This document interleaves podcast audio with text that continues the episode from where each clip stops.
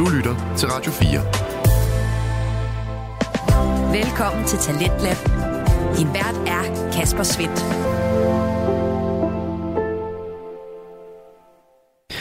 Og øh, denne time 2 af aftenens program, der endnu en gang sætter fuld fokus på det danske podcast Vækslag, byder både på spejderliv og et øh, besøg fra monologpodcasten Jeg har lige. Vi starter med førstnævnte, som er en øh, slags passionspodcast med Sten Eriksen og Kim Pedersen. De undersøger både fortiden, nutiden og alle de andre aspekter, der udgør spejderlivet, og øh, det gør de blandt andet på grund af deres øh, gode venskab, men endnu bedre evne til at være formidlere.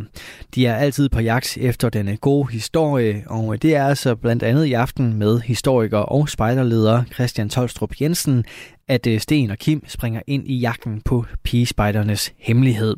Og øh, ja, i den jagt, der spiller Karen Margrethe Rasmussen altså en øh, ret central rolle, og det er der også med hendes udtalelser omkring pigespejderne, at vi vender tilbage til aftenens afsnit fra Spejderliv. Alt det drengede, ja næsten bøllede, der særkendte pigespejderne for bare 4-5 år siden, er nu bandlyst for pigespejdernes rækker. Ja, men hun synes, de piger, der opfører sig som drenge, de bøllede. Hun har nogle eksempler her, ikke hvad der var galt dengang. Natlige overfald på andre troppe for at røve deres standere. Øj, det lyder sjovt. Det lyder sjovt. det lyder sjovt. Og øh, der er også noget med det vilde og usunde rekordjægeri.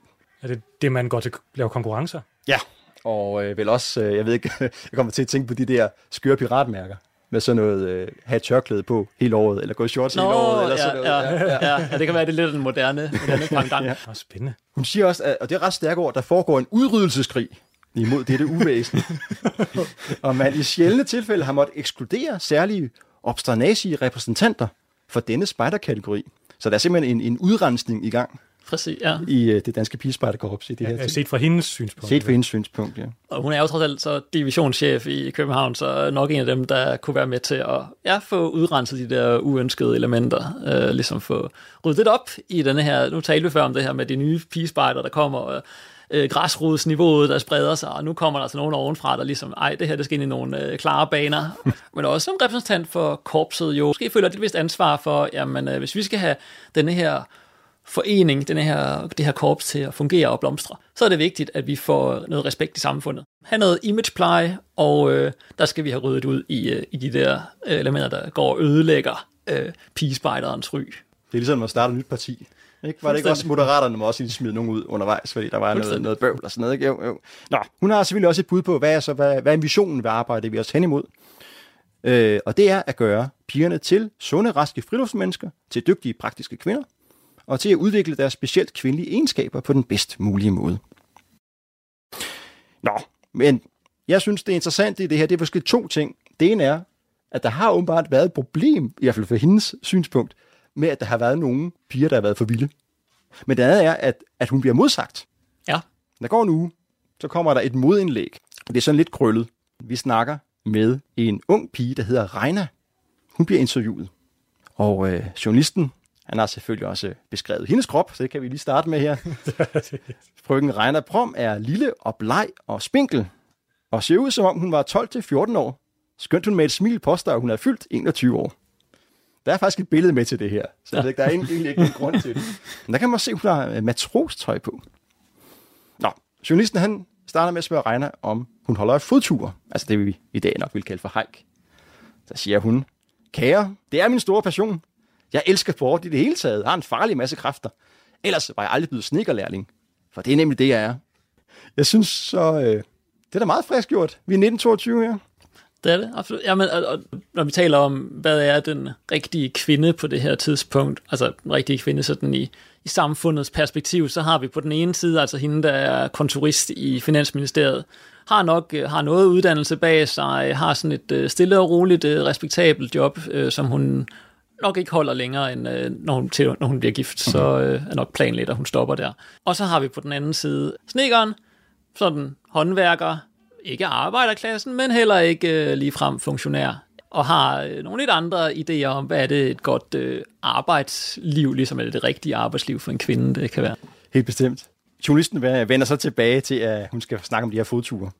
Og der siger hun, min sidste fodsportspræstation var 80 km på 15 timer. Jeg gik sammen med en veninde.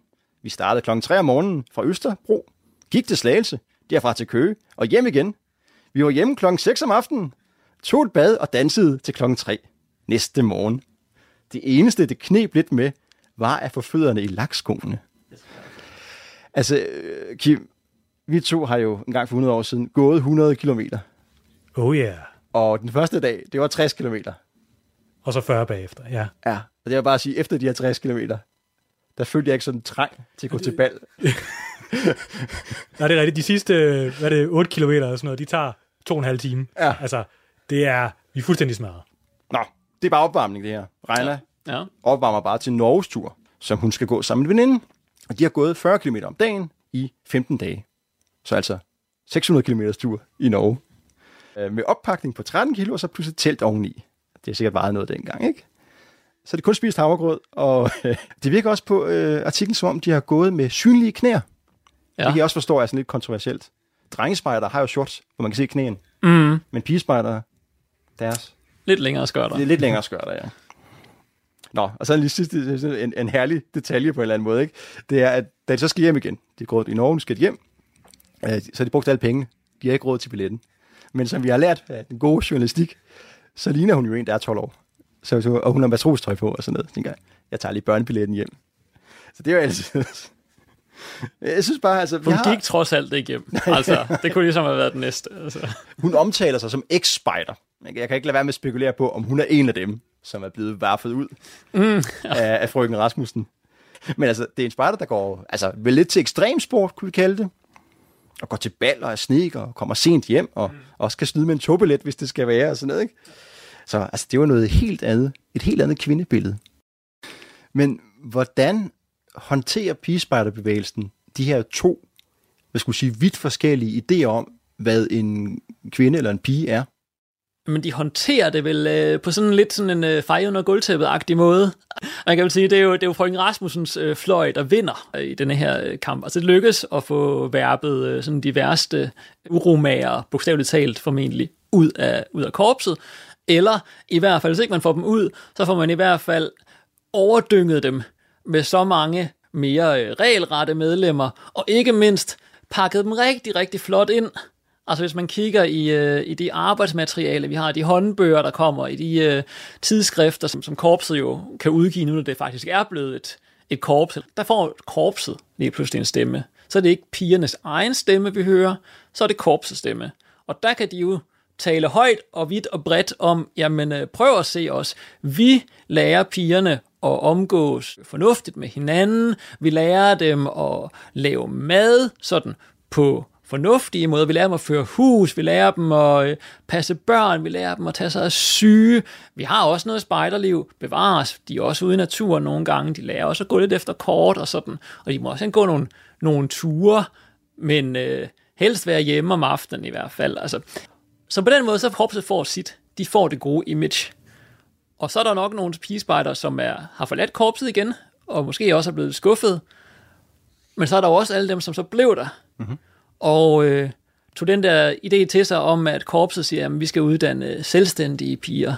Og så tænker de jo nok selvstændige, sådan som i, jamen så kan de træffe nogle gode beslutninger inden for husholdningen. Mens de selvstændige piger, der virkelig tager den der selvstændighedstanke til sig, så siger, okay, vi har korpset, de sidder inde i København. De kan godt få lov til at lave deres glittede papir. Ude i vores gruppe, der er der jo sådan lidt en, øh, en, øh, en frihed til selvbestemmelse. Altså der har vi jo, øh, det har vi også i korpsene i dag, meget frie rammer som ledere mm. til at, at tilrettelægge spejderarbejdet Der er hjemme i gruppen. derhjemme i gruppen. Det er jo det, vi kan se, når, øh, eller jeg kunne se, når jeg, når jeg skrev artiklen. Altså på den ene side, så kunne jeg jo godt se, øh, det er en mange, meget lange liste over dulighedstegn, som korpset ligesom øh, tilbød til sine medlemmer. De kunne øh, tage, og de kunne bestille mærker, og det var meget, meget flot. Men så øh, er vi så heldige, at der også øh, at der er en tradition inden for spejderne med patruljedagbøger, hvor patruljerne ligesom skrev ned, jamen, hvad, hvad lavede vi i dag, og hvad lavede vi på turen, og hvor mange var vi, og sådan noget. Og når man så kigger i dem, hvad skrev pigerne, at de selv lavede, jamen så fylder, øh, altså det at sy og brodere til bazaren, mm. det fylder ikke super meget. Der er heller ikke så mange, der skriver om børnepasning og husholdning. Så er det jo netop spejderaktiviteter, vi også kender i dag, og som på det tidspunkt officielt mere blev knyttet til, øh, til drengene. Det er ligesom, det er dem, de dyrker. De er jo ude i naturen. Så jeg skal bare lige forstå det her rigtigt. i virkeligheden så er det danske pigespejderkorps, øh, bevidst eller ubevidst, en slags skinoperation, der dækker, sådan så når samfundet kigger på pigespejderne, så får de nogle, nogle dygtige øh, husmøder, men inden i korpset, der er de stadigvæk mere vilde piger, der kommer ud og får øh, prøvet alle de der vilde ting. Præcis. De får nogle muligheder der, som de ellers ikke... Altså, jeg ved ikke, hvor de ellers skulle have gået hen og fået dem. Kan man kalde det sådan en slags, øh, sådan en slags undercover? At, det, at de bliver skjult? Altså, man kan sige, de træner dem jo også i koder og hemmelig skrift. Er det, er det sådan et, et hemmeligt kvindesags samfund? Mm, ja, men okay, hvis vi, okay, lad os sige, ja, det er hemmeligt, men det er så hemmeligt, at pigerne heller ikke selv har vidst det. Dem, der har været mest klar over, at de her piger, de var ved at udvikle sig i en helt anden retning, end uh, samfundet som havde tænkt, det er dem, der har siddet i korpsledelsen. Pigerne, altså de drengepiger og lidt vildere piger, de gør det jo det her af lyst. Og det var præcis det her, jeg hentydede til, da jeg sagde sammensværgelse. De har balanceret på en knivsæk, har Lucy Marie Reventlov, Elisabeth Flagstad, Naka Reventlov og Hanna Lund og alle de andre. Som Christian siger, skulle de både gøre bevægelsen spiselig for forældrene og samfundet, samtidig med, at de gav plads til de lidt vildere aktiviteter til spejderlivet. Og det er altså også derfor, vi ikke kender så mange vilde historier. Dem har man jo ikke været interesseret i, at de kom ud og ødelagde det perfekte glansbillede. Og hvis vi tænker tilbage på historien om, at de ikke må sove i telt, så er det præcis det, der er sket. De måtte jo gerne sove i telt, lige indtil, at der kom dårlig presse. Mm, mm, kunne man så også se det på den måde, at spider med den måde, den er bygget op på, så kan man have alle de spændende hensigtserklæringer og mærkesystemer og alt noget, men hvis man følger ud i naturen, øh, frihed under ansvar, patruljesystemet, så det man får ud af det, det er selvstændige unge mennesker, uanset om det er piger eller drenge. Ja, det er jo, øh, har jo til alle tider været spejdernes øh, formålsbeskrivelse nærmest. Ja, ja, men man har jo forsøgt at lave et korps, hvor mm. man ikke var interesseret i sådan, hvad kan man sige, selvstændige mm. piger på den måde, med at lave om på mærker og blade og andet korpsmateriale, men når man udfører spejdermetoden, så er konsekvensen at altid, at man får selvstændige unge mennesker. Så man har, ja. ikke kunne, mm. man har ikke kunne påvirke det, fordi på en eller anden måde, selve spejderideen er at skabe selvstændige mennesker. Ja, og, og det, det fungerer rigtig godt i dag. Og på det her tidspunkt har man måske ikke realiseret, altså hvad er det for en æske, vi åbner her, når vi lige pludselig lader dem uh, tænke selv og være selvstændige. Øh, nej, men bare de tænker i den retning, vi tænker. Altså der er, der er, noget, der er noget logik op i hovederne øh, her, som øh, hvis man havde tænkt lidt længere, så det godt, at man havde tænkt sig om en ekstra gang, inden man øh, sådan begyndte at, at prædike alt for meget selvstændighed over for, for pigerne. For hvad nu, hvis de faktisk begyndte at tænke selv? Ja. Det er også derfor, det er virkelig genialt at oprette en kombineret husholdningsskole og spejderskole. Fordi det taler lige ind i pigespejdernes allerstørste udfordring om at gøre spejder spiseligt for datidens forældre. Det her, det her nye husmoderideal kommer ind i billedet, som vi har i mellemkrigstiden. Vi forventer, at du har rigtig godt styr på husholdning, du har styr på økonomien, du har styr på de rigtige næringsforhold, du har styr på, øh, hvad hedder den, øh, madtrikanten der. Øh. Og der, der tænker jeg også, altså, hvis du så har en, en datter, og hun skal lære noget, hun kan bruge til noget, og ikke spilde sin tid, jamen så skal du da ikke sende hende hen og lære at pionere og tænde bål og gå lange ture. Det er jo rent pjat. Ikke? Det er jo rent pjat. Det, der tæller noget, det er jo det der med at kunne øh, øh, vide, hvor broccoli er i, i kosttrækanten og sådan nogle ting. Præcis. Broccoli er højt op. Spis meget af det. Så det er sådan en, øh, en nyttetankegang, tænker jeg også. Der, der rammer kvinderne, ikke? Altså, hvad skal det, det nytte? Den skal være langt ned. Det er rent nok, man skal spise. Ej, hold da op. Ja, ja. ja. Du var aldrig blevet husmor. Jeg var aldrig blevet husmor. det skal udgøre fundamentet, jo. Jeg har simpelthen misforstået konceptet på vide. Ikke så godt. Ikke så godt.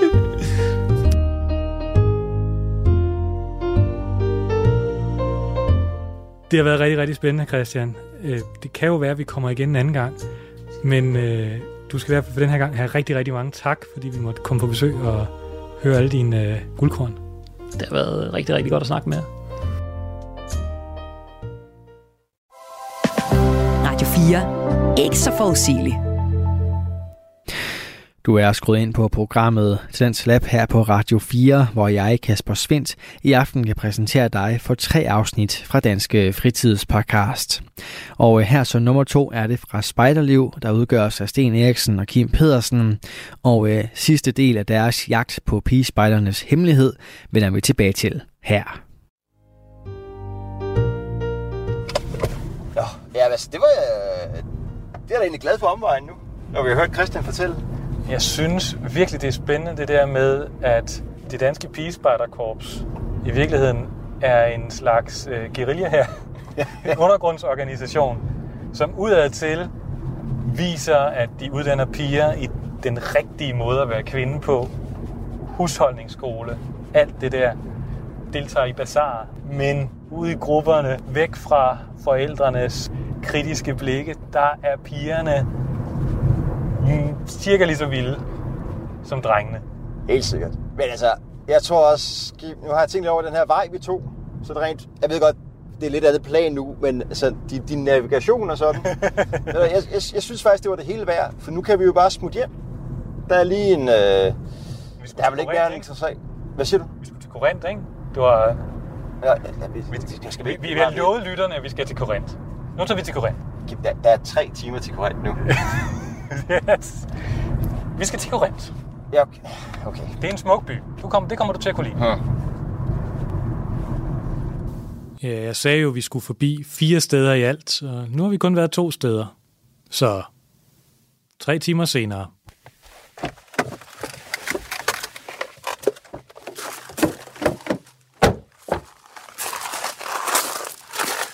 Så er vi her. Det er en smuk dag her i Korinth, lige ved siden af jernbanen, og så ligger Korinth Efterskole. Dit kompas til eventyr. Ja, og i dag der bliver der reklameret med adventure, ridning, gourmet, spejderliv. Åh, oh, det, det kan godt lide. Ja, ja, ja, ja. Forfatter, e-sport og friluftsliv.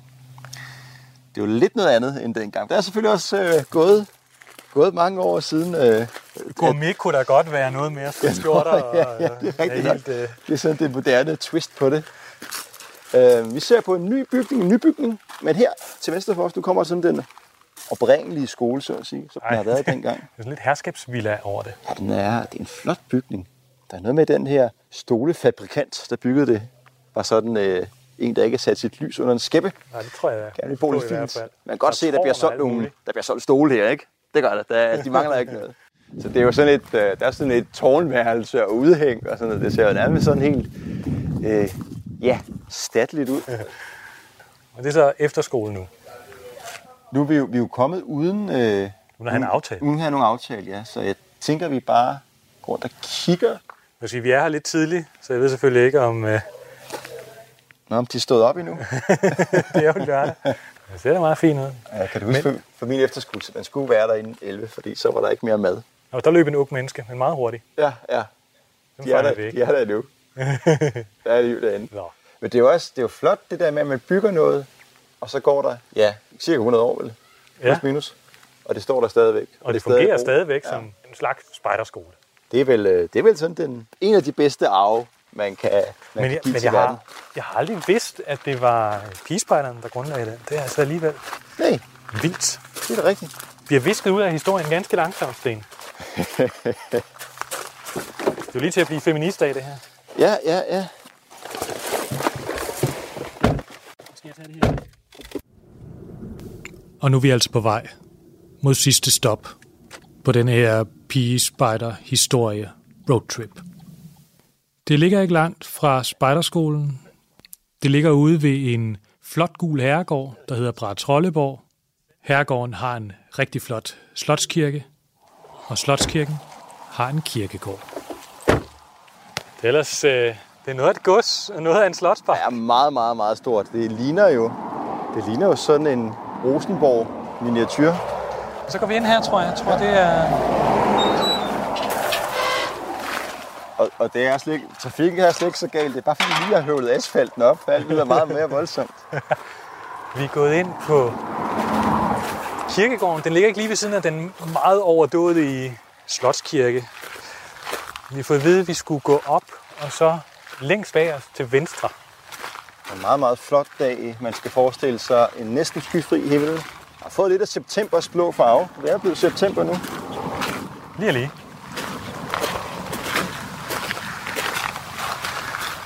Der er et lille kapel foran os. Det er vel sådan øh, afslutning på historien, vi kommer til, så at sige.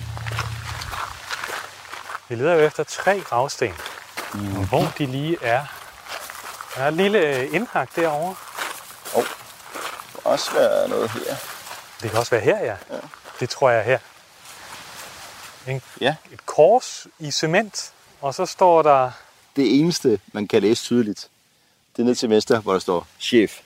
der står chef. Det er Elisabeth Flagstad, chef for det danske pigespejderkorps. Så her ligger hun altså. Der er et ord til sidst, hernede i bunden, Ja, et ordsprog. Som er blevet dækket til af jord, og snavsen graver det lige fri. Lad de små børn komme til mig. Jamen altså. Ja. Altså herovre ved siden af, også under et stort betonklods, der ligger komtesse Nana Haugwitz. Kan du læse det? Ja, har den uha et eller andet revnlov. Der, der er simpelthen fire efternavn på. Der står også noget nedenunder, men det kan jeg ikke læse. Men her i midten, en lille bitte sten. Ja, Spejderchef Hanna Holmblad Lund, 1904-2003. og så står der på stenen, vær beredt. Så spørgsmålet er, hvad kan vi sige til, til AK? Hvad er det for nogle seje damer, der har været med til at lave øh, spejderarbejde? Jamen, vi har i hvert fald øh, tre her, som jo gjorde noget helt andet, end det, der var forventet af dem. Elisabeth Flagstad, Naka Revendlov og Hanna Lund. Mhm. Derudover så har vi vel også mødt nogle andre seje damer, som AK vil sige. Vi har hørt om Agnete Brockenhus Schack. Vi har hørt om Marie-Louise Revendlov, som var jo var lensgrevinde her på Bræt Holleborg. Vi har hørt om frøken Rasmussen, som øh, fægtede. Fægtet var kun turist, og måske glider lidt ud i historien, men var på, når hun var på. Og så synes jeg jo ikke mindst, at øh, hvis man virkelig skal finde en sej, jeg ved ikke om vi kalder hende dame, men det blev hun vel på et tidspunkt, en sej pige, Mhm. så synes jeg jo, vi, vi skal tænke på øh, Reiner Prom, Ja. som vi mødte i et lille avisudsnit, hvor hun havde gået jeg ved ikke, 100 km og var op og danse på bordene. Ja. Og det var kun lakskoene, der trykkede lidt. Det var det, det, var det værste. Der kan man da tale om en sej pige. Og der er altså simpelthen, der er jo masser at komme efter. Det må jeg bare konstatere. Vi har lige krattet lidt i overfladen, besøgt to øh, lokationer, men måske lidt snørklet rejseplan, men, men jeg synes, den var god. Og, og allerede nu har vi da fået gravet, den var snorlige gravet så meget øh, frem, så, så jeg er sikker på, at hvis der er nogen, der brugt endnu mere tid, så er der endnu flere historier, der ligger og venter. Så synes jeg lige, vi viser vores øh, sidste respekt. Vi kan jo gøre spejderhundør. Det kan vi. Skal Det er vi? lidt det, old school, det, men det bør vi gøre. Det bør vi gøre. Så øh, hvad siger vi? Et minut stillhed.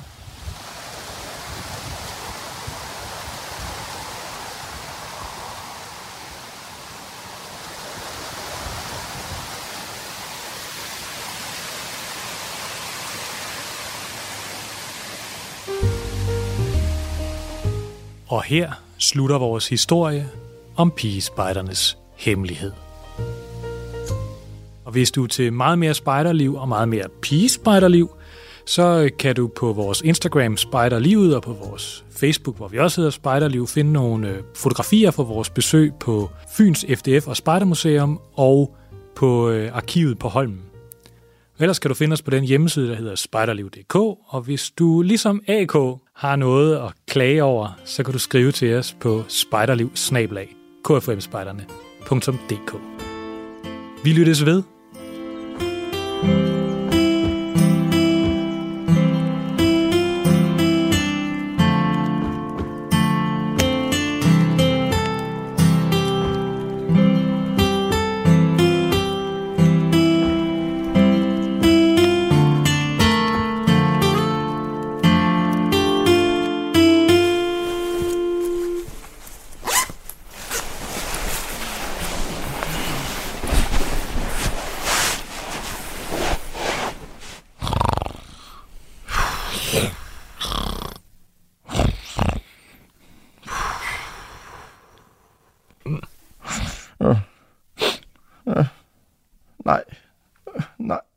Judith, nej.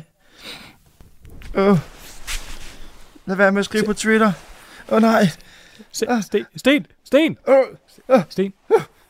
Du, du, du, du har et mareridt. Øj. Er du okay? Okay. Og det er bare en drøm. Uh. Jeg, t- jeg troede lige et øjeblik, vi var, vi var kæmpe shitstorm på nettet. Kim, jeg, jeg, jeg, troede, jeg troede, Twitter rev os over i flere stykker. Uh. Hvor, hvorfor skulle de det gøre det? Det er bare, det er bare et mareridt. Kim, I har jo... Rolig. Kim, kan, du, kan du ikke se det? Vi har lavet en podcast, hvor, hvor, hvor vi gerne vil grave en kvinde op af glemslen, eller kvinder op af glemslen. Men øh, i, i processen har vi kun brugt mænd. Ikke? Al, alle dem, vi interviewer, er mænd. Ja, Ikke? Vi, vi, vi snakker ikke øh, med kvinder, vi, øh, vi snakker Ja. om dem. du har da fuldstændig ret. Men, men hvad skal vi så gøre? Altså, nu har vi optaget det her afsnit. Okay, slet det. Det kan ikke komme ud. Slet det. Det er det mest feministiske at gøre. Vi glemmer den her historie her, Kim. Er der virkelig ingen vej udenom det? Øh, Øh. Hvad nu hvis, hvad nu hvis, kender du den der test, Bechdel-testen? øh, er, er det sådan et øh, margarinprodukt? Nej, det, det er ikke et margarinprodukt. Det er, det er en test, man bruger på film for ligesom at, Ah. at teste, om de har nok kvindelig repræsentation.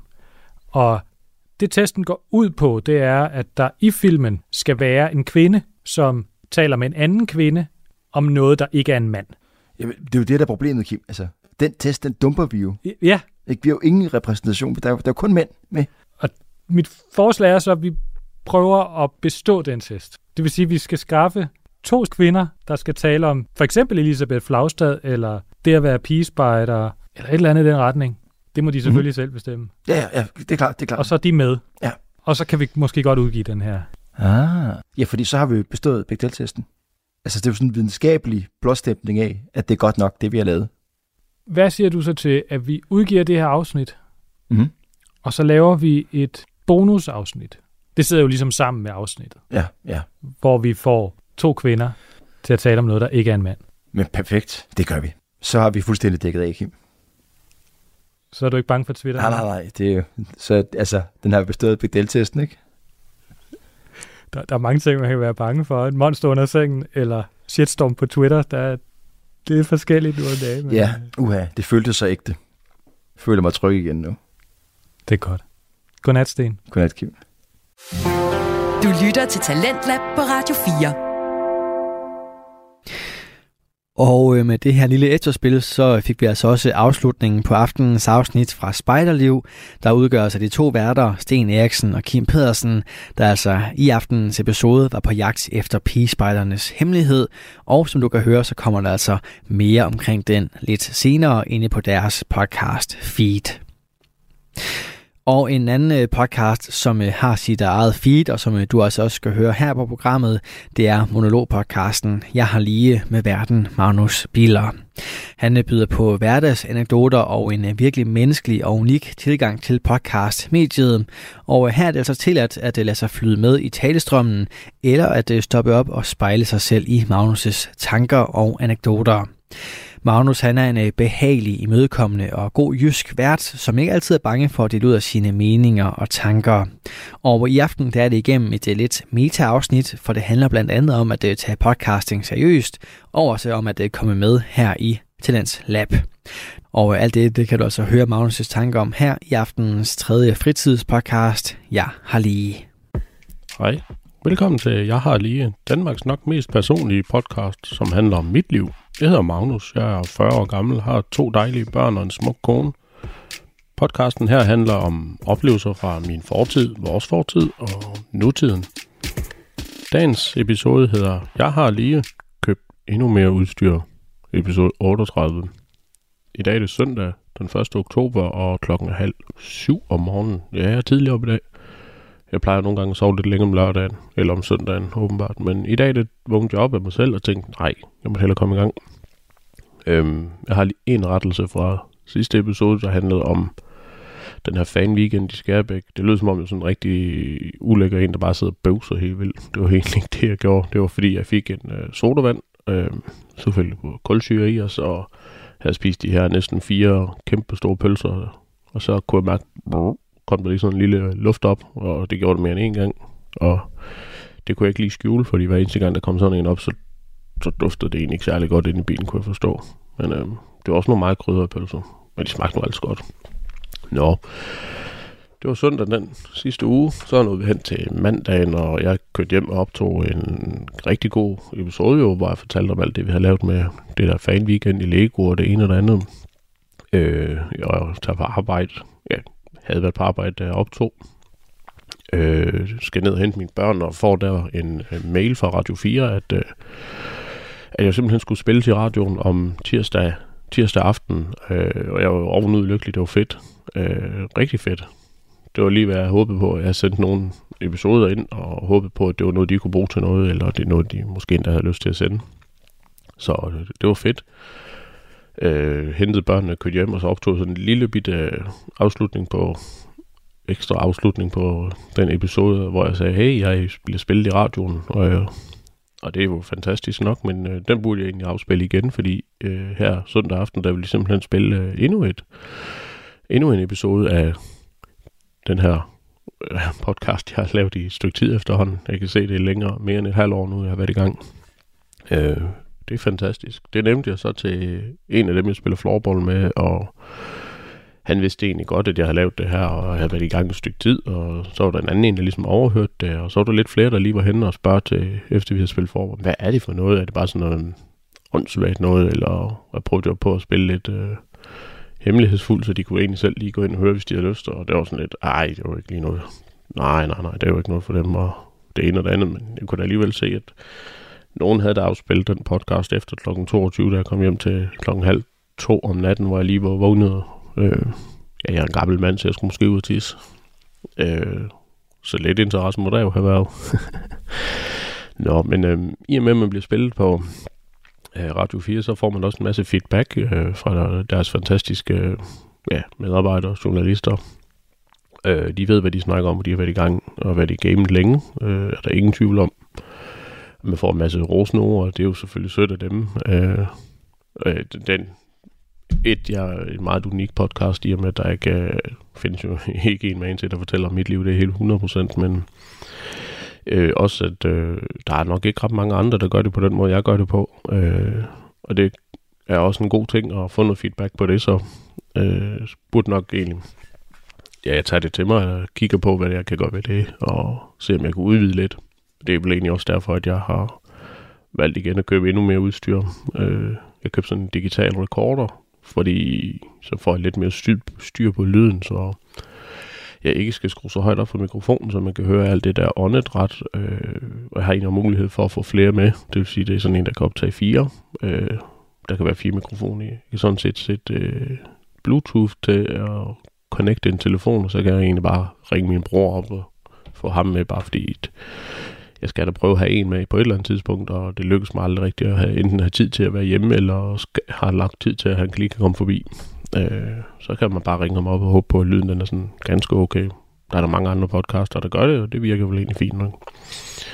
Men man får en masse godt feedback, og det er en af dem, han skrev til mig, at øh, det var meget unikt, og det er svært at ligesom lige sætte en finger på, hvem der laver noget, der er man til. Og det, der var sådan lidt derude, det var en podcast fra Anders Madsen, sådan en stand-up-komiker. Alle kender ham jo nok egentlig godt.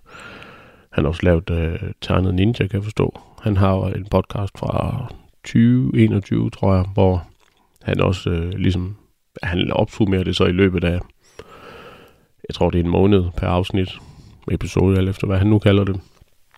Øh, det er lidt eller det, jeg laver, men han fortæller ikke sådan, nu har jeg kun lige hørt det ene af dem, fordi jeg, så meget tid havde jeg heller ikke.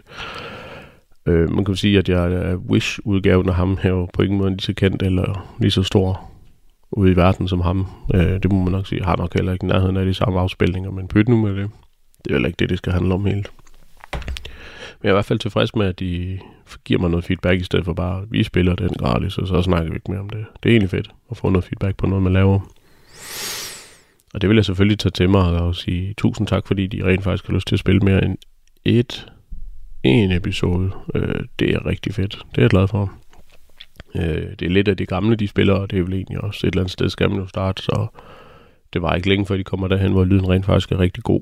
Øh, eller i hvert fald signifikant bedre end det, som jeg har sendt ind til at starte med. Det var jo ikke verdens bedste, men man startede op fra bunden af, og det kan jeg forstå, at jeg hørte en anden podcast her i løbet af ugen, der er også en, jeg med i deres talentlab, i hvert fald for nogle år siden, der hedder alt om Intet. To nordjyder, der sidder og snakker med en, de fra Frederikshavn. John og Jonas. Det er en fantastisk øh, podcast, jeg har faktisk hørt. Det var sgu snart ikke 20, 20 øh, episoder igennem de sidste uges tid. Øh, det er rigtig spændende at snakke om alt om intet. Det kan være, jamen det kan være alt muligt. Gæld, øh, ludomani, øh, kræft. Øh, hvilket jeg lige selv, eller ikke lige, men det har jeg selv haft lidt ind på livet, og det kommer jeg nok ind på en gang. Øh, noget med noget sygdom og noget forløb. Øh, alt er egentlig okay, det skal vi ikke øh, bare roligt. Alt er godt, som man siger. Det skal nu nok gå. Jeg, jeg kommer ind på det en anden gang, hvor jeg lige har lidt mere tid, og skal lige finde ud af, hvordan jeg grejer det, og snakke om, hvordan overledes, fordi det er lidt mere omspændende i mit, i mit forløb i hvert fald. Øh, og de siger også, start med noget okay udstyr, men du behøver ikke købe dig fat i det. Og det er også lidt derfor, jeg køber det hen ad vejen. Øh, jeg kunne selvfølgelig godt have gået all in til at starte med og brugt øh, en masse penge på det, men jamen, så kan man sige, så har jeg aldrig fået den her mikrofon på tilbud, så jeg skulle købe den fra helt ny af, og ja, jeg skulle også lige finde ud af, hvor meget det ene var, jeg ville øh, lægge i det her. Jeg ved ikke, om I kender det, men øh, jeg startede det jo egentlig bare op for lige at sige, så havde jeg ligesom et outlet, hvor jeg kunne snakke lidt. Øh, jeg snakker ikke med så mange i hverdagen som sådan, og jeg havde åbenbart et behov for at fortælle den her historie. Og det, det er vel egentlig også okay, og så tænker jeg, så laver jeg en podcast, fordi der, der er nogen, der kan høre det, og der er vildt mange, der hører med. altså, tag det betragtning af, hvad det er, jeg udsender. Det var nok noget andet, hvis jeg sad og fortalte en eller anden true crime historie, men altså, det er ikke, øh, der er jeg ikke, og det skal jeg heller ikke hen. Det interesserer mig egentlig ikke. Jeg har ikke hørt forbavsende lidt af den slags, men en hel masse om alt muligt andet. Måske ikke så godt god til det der med dårligdom. Øh, det er nok også derfor, jeg ikke fortæller om alle de dårlige sider i hele livet, fordi jeg kan jo ikke sidde her og fortælle hele livet, det er rosenrødt. Der er også dage, hvor det er helt lidt træls, men øhm, det er ikke sikkert, at jeg gider fortælle om det lige nu. Der kommer nok nogle dage, hvor jeg, eller på et tidspunkt udvider jeg jo nok også dertil og siger, okay, i dag var en dårlig dag. Altså, jeg har da også dårlige dage, det er der slet ingen tvivl om. Men sådan er det jo så meget. Øhm, jeg prøver lige at justere lidt på, hvordan det var ledes. Øhm, ja, jeg kan jo ikke rigtig lave interaktion med lytterne, kan du sige. Ja, I kender det jo godt, eller noget i den stil. Jeg, fik, øh, jeg var simpelthen over at høre det i radioen øh, i tirsdags, fordi jeg satte mig ned nedenunder, og så spillede jeg lidt øh, FIFA, og prøvede på at finde ud af, hvordan pokker jeg styrer det her controller halløj med, så Arthur han også skal få noget ud af at spille FIFA sammen med mig, og det er egentlig ikke det nemmeste i verden, men okay, jeg prøvede sådan en ligesom tutorial, og det, det er jeg sgu ikke for god til, men øhm, det går nu nok. Så sad jeg ned og hørte øh, mig selv i radioen, det var sådan lidt, det var lidt akavet, men øh, nu havde jeg jo hørt mig selv blive optaget før og spillet det, eller lavet afspillet det selv før, så jeg vidste jo egentlig godt, hvad det var, jeg ville sige, men øh, det var alligevel fedt nok at blive introduceret. Det er øh, første gang i mit liv, jeg har hørt mit eget navn i radioen. Det var fedt nok. Øh, stor ros til Talentlab på Radio 4, der gider at spille det, jeg sender ud i æderen. Det er dejligt, og dejligt med en masse feedback. Og jeg glæder mig egentlig til, at jeg skal til den her Talentlab workshop i København det er ikke sikkert, at jeg får mine børn og kone med over, fordi de ved ikke lige helt, hvad de skal give sig til, mens jeg er afsted. Øh, så det til bliver nok helt alene. Øh, tror jeg tager, prøver at tage tog derovre, så det er en af tingene, jeg skal finde ud af i dag, det er lige bestille sådan en orange billet, og så hvor tidligt jeg egentlig skal op, og hvor sent jeg egentlig kommer hjem. Men øh, ja, som jeg altid siger, mere om det senere. I skal også tease lidt for at blive ved med at lytte med, jo det er klart. Øh, onsdag skulle Arthur til fodbold, og jeg gik simpelthen ud og satte en masse af de her lister op. Øh, jeg kan blive ved med at sige, at jeg sætter en masse af de her lister op. Men øh, det var noget af det. Nu begynder det at lakke mod enden, altså et par uger mere, så er jeg færdig med det. Det, ah, det er måske også for meget at love, men det er da ikke helt galt i hvert fald. Og det var bare rigtig fedt. Han kom hjem og har haft en okay dag til fodbold, og Andrea var om tirsdagen var hun simpelthen nede og købe øh, øh, en bytur med skolen, øh, så pigerne de tog derned, og ja, alle pigerne fra hendes klasse, de tog derned i SFO-tiden, altså skolefritidsordningen, tog de ned og købte, øh, de måtte få en 50'er med. Jeg kan ikke forstå, man kan ikke købe noget som helst for en 50'er i dag, men øh, hun kom hjem med nogle enormt dejlige strømmer med dogndyr på, og jamen, alt muligt ting og tanker, imponerende det findes, at man kan købe noget så billigt. Men øh, ja, de har været inde i en eller anden butik, der... Ja, den er vel ikke unormal, men øh, der var der en masse gode ting derinde åbenbart. Den kunne man rigtig godt lide. Øh, ja, det var onsdag, jeg fik sat lister op, og Arthur han var til fodbold. Altså skete der vel egentlig ikke det helt store, enten vi knoklede ud af på arbejde. Og så havde jeg bestemt mig for, at nu ville jeg have noget nyt. Altså, ja, nu bliver jeg spillet i radioen. Og tænkte, nej, ved du hvad, nu skal det være, nu, nu satser jeg sgu butikken og køber noget bedre udstyr. Øh, det har så købt et firma, der til synligheden ligger i Tyskland. Jeg havde lige et dankort, der blev afvist, fordi det, mit... Nej, det er et visakort, men det, det, fun- det ville de åbenbart ikke betale med dernede, så skulle man lave en bankoverførsel, og det passede mig egentlig fint nok, at den blev annulleret, fordi jeg havde, øh, jeg skulle have glemt at købe sådan en memory card med, øh, og det skulle åbenbart have sådan en signifikant memory card til, at, øh, eller et SD-kort er det jo egentlig bare, for at man kan optage det på. Det ville være irriterende, hvis jeg optog noget, og det rent faktisk ikke blev optaget ordentligt, fordi ja, SD-kortet ikke fungerede.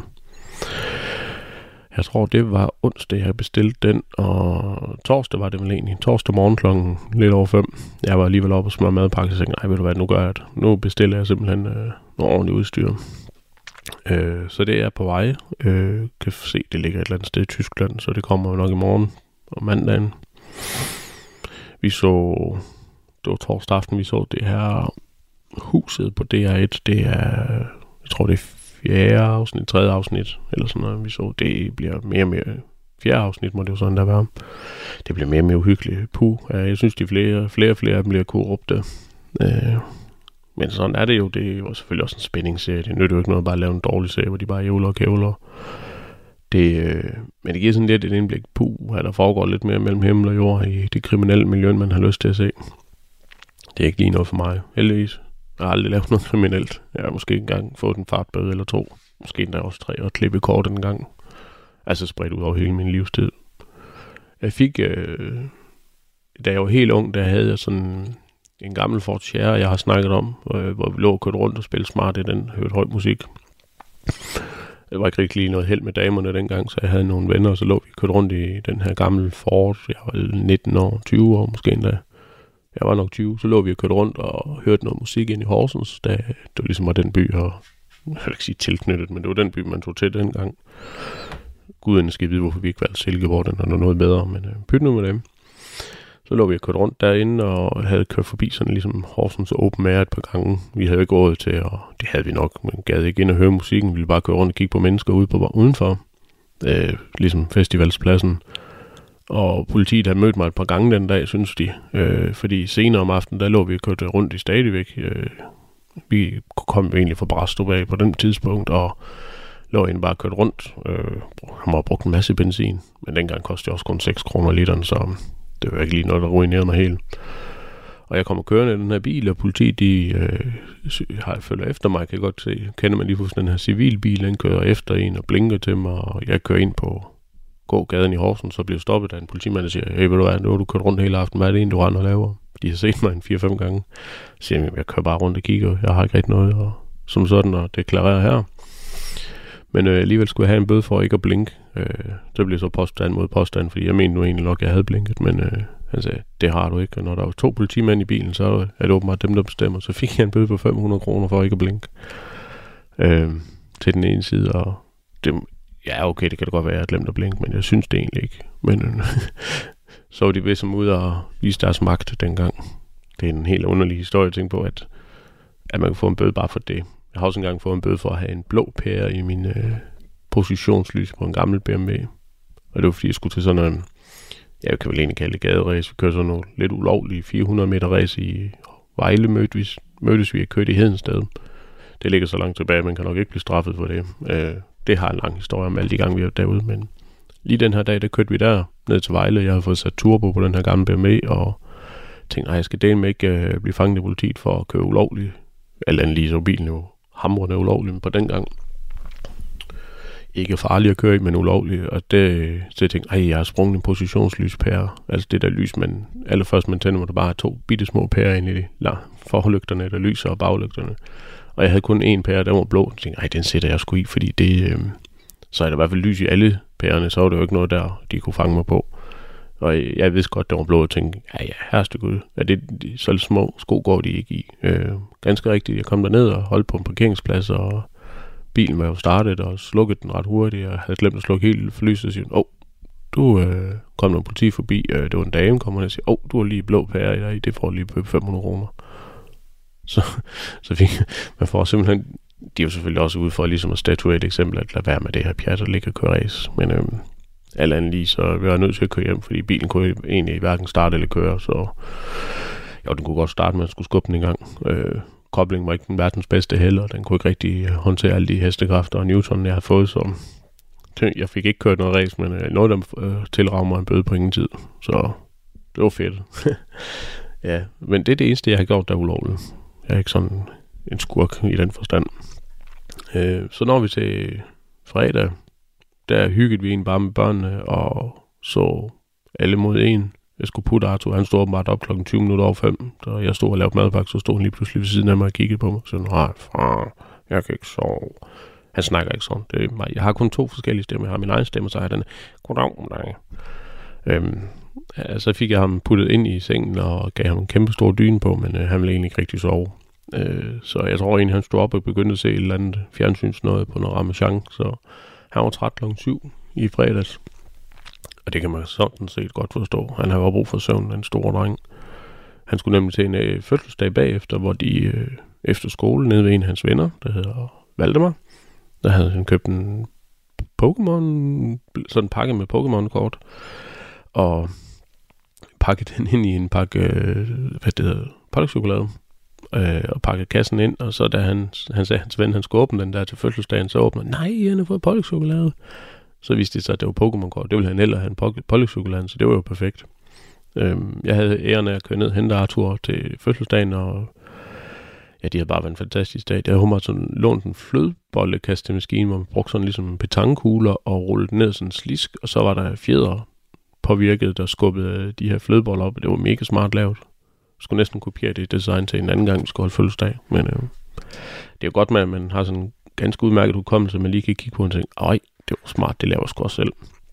Øh, I går, ja, det var det vist bare det, der skete om fredagen. Han hyggede sig og fik en masse flødeboller. Der var nogen, der bare fik den både hårdt og en, der kom til, at, hvor den landede på skulderen, så ville han lige gribe den med siden af hovedet og masten. så han var helt smurt ind i flødeboller. Men ved du hvad, det er en børnefødselsdag, det skal nok gå. Og da vi kom ind, øh, jeg kom ind og hentede ham, og der, de havde sådan et øh, helt nyt renoveret hus, øh, med flade loft og øh, masse akustikfelter i, og det ene og det andet. Men de her børn har de, altså jo ret lang stue, køkken alle rum, de løb rundt. Og så sagde hun, Jamen, jeg havde egentlig sagt, at øh, jeg ville fylde dem helt op med sukker, og det havde jeg gjort, så øh, der var fuld smæk på. Øh, der var både sådan nogle med handsker fra Hulk og store bokserhandsker, så hænderne var tre gange så store, og Nerf guns og Lego over det hele. Jamen, det var simpelthen... Jeg tror, det har været en rigtig god fødselsdag. Hold op, de hygget. Vejret var ikke lige helt med dem, det regnede helvede til. Men øh, sådan er det, det kan vi jo ikke... Vi kan jo ikke rigtig gøre noget ved det vejr der. Eller så alligevel kan jeg forstå, at de kan de nede i Kina, når de holder OL, men øh, mere om det, eller mindre om det, jeg kan jo ikke være mere ligeglad, jeg bor ikke dernede. Heldigvis der. Lørdag gik jeg udenfor og satte en masse af de her lister op, øh, og det var bare rigtig dejligt at få lavet en masse. Jeg fik øh, ligesom taget et ordentligt hug i det bøvlede af det, og tage sådan, ligesom der man kan sige, når jeg sætter noget op her, så batter det egentlig. Man kan rent faktisk se, hvor langt jeg er nået. Øh, det er skønt, og ligesom kan sige et flueben med noget af det, man virkelig gerne vil have lavet. Øh, jeg vil også gerne snart have tømt min garage for alle de her lister, og det begynder dog at hjælpe på det. I dag, ja, altså forresten, så tog vi hjem til mine svigerforældre om eftermiddagen og fik noget aftensmad, og vi glemte Andrea der. Det vil sige, hun havde selv ringet og spurgt, om øh, må jeg ikke godt sove her? Og det måtte hun jo egentlig gerne. De vil altid gerne have vores børn sover der, og det trængte hun til. Øh, hun kunne godt lige tænke sig det. Og så hun er der nu, gætter på, hun er stået op klokken snart 20 minutter, eller 10 minutter i syv, så hun er nok stået op. Øhm, jeg plejer at kan se, når hun er ude og sove, at øh, hendes øh, telefon løber tør for data, hvis hun har hygget sig for meget med den ja, hun har 2 gigabyte, tror jeg. De forsvinder åbenbart ret hurtigt. Det er noget med, at hun gerne vil se en masse... Ja, det hører en masse musik, og det æder bare noget data en gang imellem. Men det er vist det mindste i verden. Det er, altså, det er et problem. Og jeg kom hjem, og vi sad og så lidt fjernsyn på sofaen, og vi var hjemme klokken 9, halv 10 måske endda også, og mm, jeg skulle lige nu sætte Rikkes fødder på sofaen, og Torbjørn, vores kat, kom lige op og lå på sofaen også, og så lige pludselig, så, øh, så faldt hun skulle søvn, Rikke, så hun så ikke noget som helst af det, jeg sad og så. Øh, det er øh, ligesom en, hun har også haft en hård dag, tror jeg. Eller en hård De var i svømmehallen i IKAST, og vi så det her alle ind i fredags, hvor de øh, havde ligesom sådan en udfordring med, hvor mange mennesker ud af 22 hoppede ned for 5 meter ved dem. Hvis jeg husker rigtigt, så var der 6, der hoppede ned for 5 meter ved dem, og så jeg tænkte, det kunne jeg mærke på Andrea, fordi Arthur bare faldt i søvn der, at det, hun ville egentlig gerne i svømmehallen om lørdagen, og de altid mulighed for ikke, at de var hjemme, mens jeg var ude at lave noget. Så det gjorde de. Øh, de tager til ikast. Øh, der er flere forskellige svømmehaller rundt om, men der er ikke lige nogen Silkeborg åbenbart. Ellers så er der, så ved jeg det ikke. Øh, det kan jeg vel undersøge, hvis jeg har lyst. Øh, så de var i svømmehallen og kom hjem, og derfor er man jo normalvis træt. Øh, de har været derinde i tre timer. Øh, Arthur han var jo faldet i søvn på vej hjem i bilen, og jeg løfter ham op øh, ovenpå og putter ham i seng og tager bukserne af ham, og han havde shorts på. Han har altid fodboldtøj på, åbenbart. Øhm, ja, så gik vi, jeg i seng kl. 10 eller sådan noget, halv, halv 11 måske endda også. Øh, og så står jeg op, og så optager jeg så vi noget hen til nu, og hvad skal jeg i dag? Jeg skal ud og sætte endnu flere lister op, mens øh, hver er til det. Og så skal jeg i biografen i aften og se en film, der hedder The Creator, om sådan noget kunstig intelligens og noget robot og noget. Og øh, det ligner for mig. Nu har jeg jo i går, der var jeg ude sætte listerne op, og jeg har simpelthen afsluttet den her fantastiske lydbogsserie, der hedder Silo. Så nu ved jeg ikke, hvad jeg skal lytte til enten uh, øh, podcast. Uh, jeg tror måske, jeg vil tage hul på en ny lydbog i dag. Uh, det var med med en god lydbog. Uh, den der Silo-serie, tre, tre bøger, som er læst op, og er en rigtig, rigtig god oplæser. Det er stor forskel på, om det er en god eller en dårlig oplæser. Ja, jeg tænker, vi nåede dertil, hvor jeg skal sige et eller andet uh, spændende. Uh, jeg kan jo ikke helt fortælle om den film, for jeg har jo ikke set den endnu. Uh, vi var til det her uh, Lego Fan Weekend, kan man godt kalde det, nede i Skærbæk i sidste uge, og der står jeg og køber et sæt Lego til Arthur og en nøglering med Darth Vader med lys i bunden. Uh, jeg ved ikke, det er ikke så meget med Lego at gøre det nøglering, men det vil han bare gerne have, og det fik han. Uh, så sidder der en masse mennesker, og der er sådan en mand, der har stillet noget, eller butikken her har stillet en masse paller op med nogle rammer op, og så en masse lyserøde poser i. Og så kan man se et eller andet, tror... Ja, jeg ved ikke, en pose 15 kroner og 10 for 100, tror jeg det var. Og så sidder der en masse mennesker bare på knæ og mærker på alle de her poser, og jeg står sådan lidt forundret over og tænker, hvad, hvad laver de? Jeg spørger ham her mand, hvad er de, hvorfor sidder der, og det er altså voksne mennesker på mere end min alder, og også nogle børn, der sidder og roder og mærker på de her poser, og siger, hvad, hvad er de mærker efter? Det er fordi, der er selvfølgelig ligesom øh, Pokémon-kort, så er der nogle unikke poser, øh, og det ved ingen mennesker, man kan ikke gennemlyse det, man kan ikke se det, fordi hvis de lige mangler én figur, så kan det være, den ligger der. Og så der, nu, der er nogle Lego-figurer, der åbenbart kun er lavet måske 5.000 af, så der sad nogle voksne mænd der, og, og så spurgte jeg ham, så siger jeg, men de har jo også siddet der bare, mens jeg gik rundt. Der er nogen, der har siddet der i over to timer i dag bare, og siddet og mærket på de her poser, og de har kun haft åbent i to timer. De bliver siddende indtil de finder det, de tror, de skal have. Og det er helt imponerende. Sådan, det, det er jo samlergen, der vil noget. Man må nok sige, hvis det kun kostede 100 kroner for 10, så havde jeg købt øh, 10 og håbet på det bedste. Altså, jeg kan ikke sidde der og mærke på alle poser, som bliver aldrig færdig så. Men det er jo nok bare, hvordan man er indstillet som mand vi er nået til det punkt, hvor jeg siger, hvis ikke andet, så have en rigtig god dag. Tusind tak, fordi du lyttede med. Hvis du godt kunne lide det, du hørte, kan du følge med ind på Instagram. Jeg har lige POD. Du må endda gerne give mig en god rating på din podcast-app, så endnu flere kan se det. Fortsat god dag. Du lytter til Talentlab på Radio 4. Og øh, med det så fandt vi frem til enden på aftenens program, som øh, bød på tre danske fritidspodcast. Mit navn er Kasper Svens, og øh, jeg startede med at have fornøjelsen af at præsentere dig for Bilpodcasten, hvor Jakob Terkelsen og Andreas Schmidt tog en snak omkring brintbiler. Derefter så tog Sten Eriksen og Kim Pedersen over i deres podcast Spejderliv, og de bød altså på jagten efter pigespejdernes hemmelighed. Til sidst var det her Magnus Biler, som øh, i podcasten Jeg har lige fik talt lidt omkring både det at øh, tage podcasting seriøst, og også om at øh, være med her i programmet. Og øh, du kan altså finde alle tre fritidspodcasts inde på din foretrukne podcast tjeneste, hvis du vil dykke lidt videre ned i de her forskellige universer. Tidligere Talents Lab udsendelser ligger klar til dig på radio4.dk og i vores Radio 4 app. Og i begge steder der kan du også lytte med direkte, hvilket du bare skal gøre lige nu. Det er nemlig tid til nattevagten her på kanalen, så tilbage for mig er egentlig bare at sige tak for denne gang, god fornøjelse og selvfølgelig også på genlyt. Du har lyttet til en podcast fra Radio 4. Find flere episoder i vores app, eller der, hvor du lytter til podcast.